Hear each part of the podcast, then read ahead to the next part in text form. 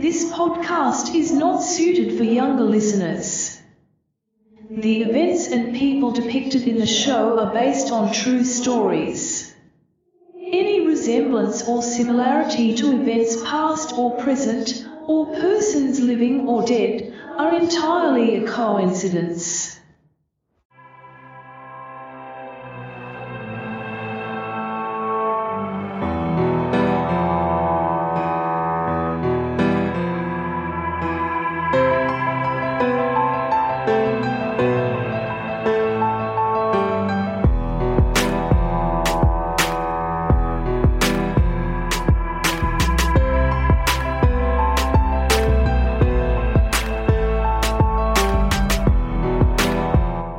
This podcast is provided to you by listener support. If you would like to buy your host a one-time cup of coffee, a link is in the show notes.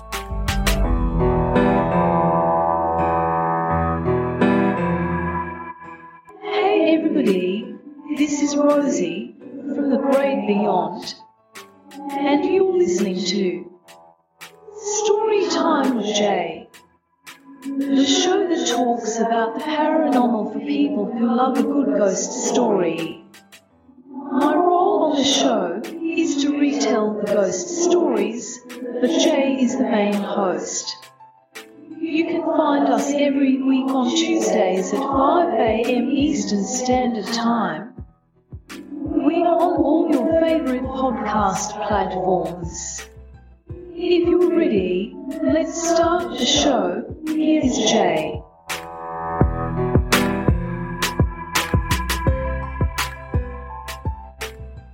Are they true or are they fake?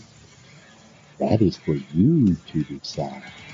When you decide to listen, it's totally up to you. But might I suggest after the lights are out? Put the kid to bed first. Don't want to give the little ones nightmares. And with that, I'm going to let Rosie start our first story. In this first story, a guy grew up in rural Montana on his parents' enormous dude ranch as one of 8 children. The brothers were wild when they were in their 20s. They formed a cowboy posse and rode around town together. Cattle would be inspected on the family's 3 large plots of property, which formed a triangle, surrounding some of the remotest rangelands in the state. They stumbled upon a horrific scene in the summer of 1960. 3 dead cows were neatly placed in a circle on the ground. Their reproductive organs had been removed, yet there were no apparent wounds. However, no one was ever hurt. The lads recalled that it was almost surgical in nature. Aliens were a hot topic in the United States during this time period, and several local newspapers speculated that aliens may have been responsible. People speculated that reproductive organs had been removed for experimentation by extraterrestrials. They did, however, come upon a lance on their journey. A menacing letter was attached to the package. It had to be human beings doing this, they reasoned. After then, things began to take a turn for the bizarre. A succession of strange happenings occurred over the following several days. Leaving their horses behind in the back of a stock truck, the brothers first stopped at a small tavern to have a burger. When the brothers left, the horses were crammed into a small space. When they returned, the horse that had been crammed into the midst of the vehicle had magically escaped. Getting one horse unloaded without unloading all the others was beyond their comprehension.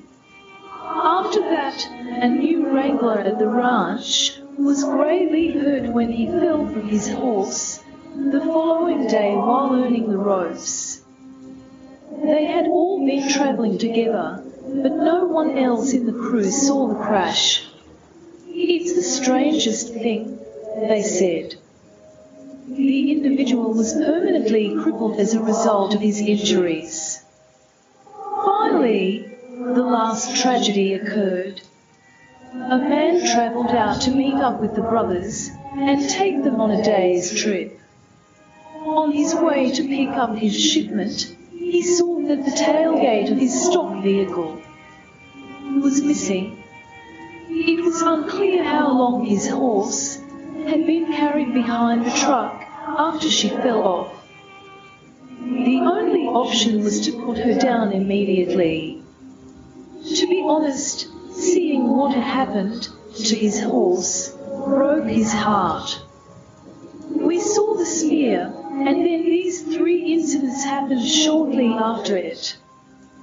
They all seem to have a strange connection. Circle of dead cows is an analogy for this. Around the campfire, they often retold tales from that memorable summer. However, fresh tales have been received over time, and as a result, the old ones have fallen out of rotation. Aside from that, they are just downright depressing to talk about. In the meanwhile, they received a report about a dead buffalo. One of the most distant areas of their property was where they found it. An eyewitness reported seeing a group of 16 wild wolves. Usually, this wouldn't be a problem for buffalo, but 16? Possibly. They set off to look into the matter.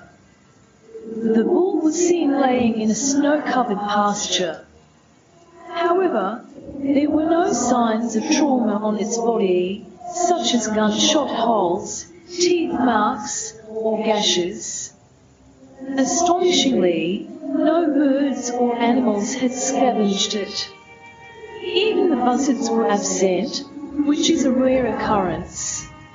It had lost its reproductive organs, which was another problem. At no point along the mile-long path leading from the closest road to the property was there a trace of human footprints.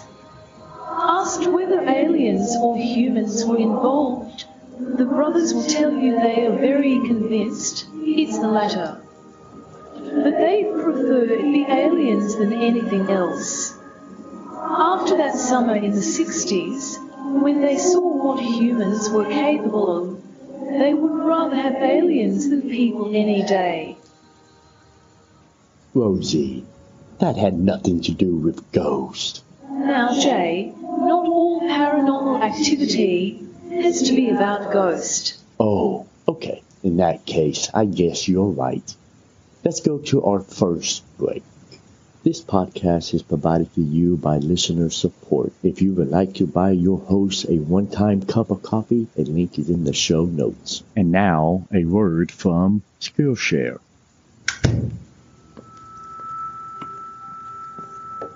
You are not a brand. You are not a job title. You are not a social media bio.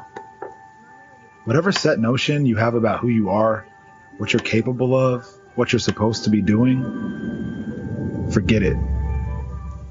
You're a complex human being, filled with imagination and wild ideas. You can pursue any and all of them, anytime you choose. Go ahead, explore every talent, every interest and passion that no one, not even you, saw coming. The world is full of surprises. But so are you. Skillshare. Well, Rosie, I really liked that first story. Even though it had nothing to do with ghosts, it did have to do with the paranormal. So tell me, is our next story about ghosts, or are you going to go off topic again? Jay, okay, I get it. You want a ghost story this time. I have just the story. What do you think about motorcycle riders?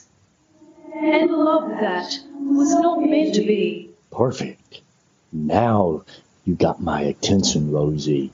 Motorcycles, love. What could go wrong with this story?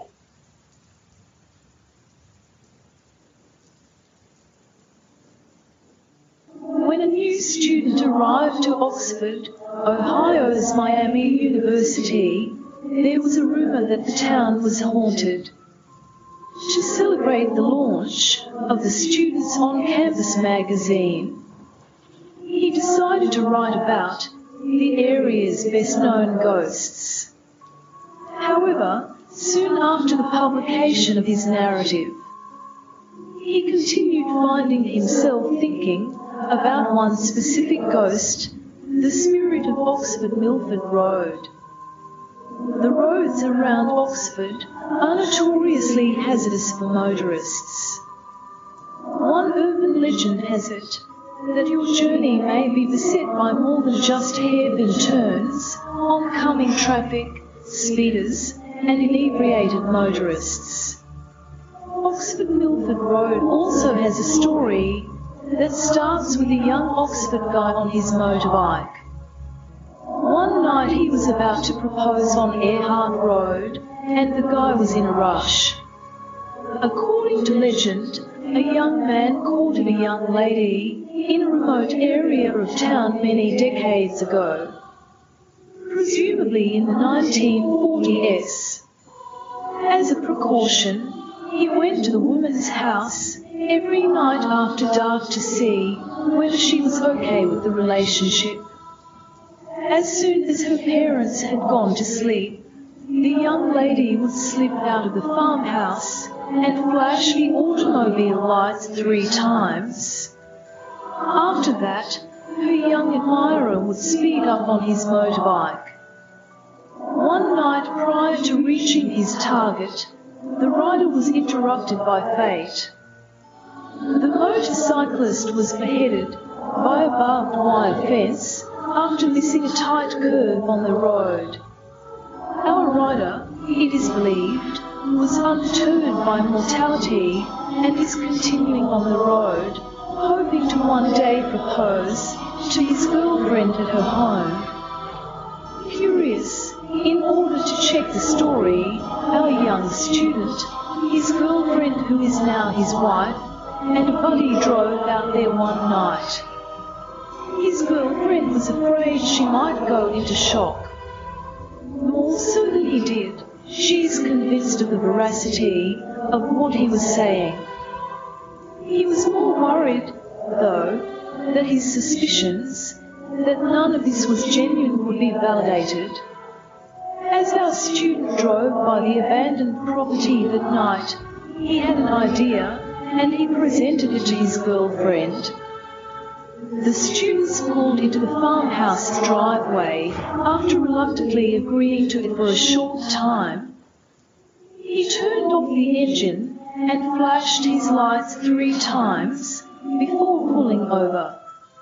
One light appeared 3/4 of a mile down the road, our pupil remarked, without exaggeration.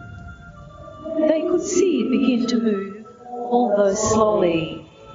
It just kept on coming.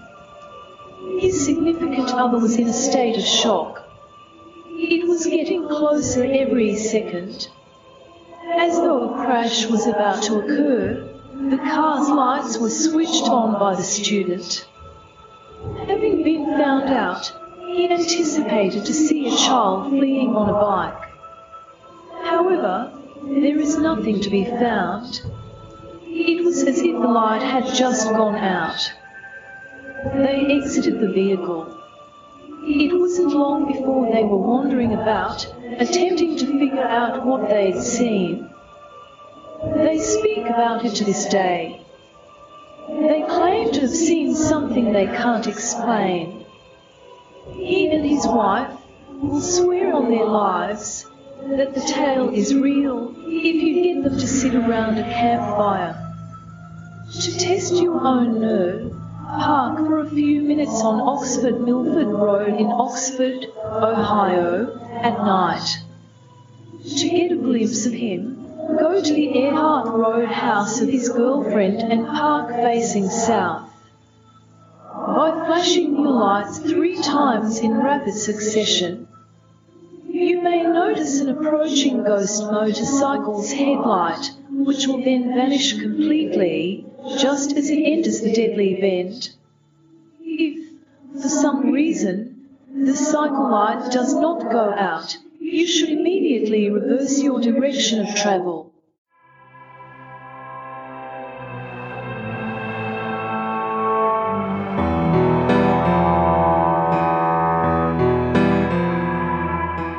Thank you for listening to another episode. If you haven't already done so, please visit the show notes.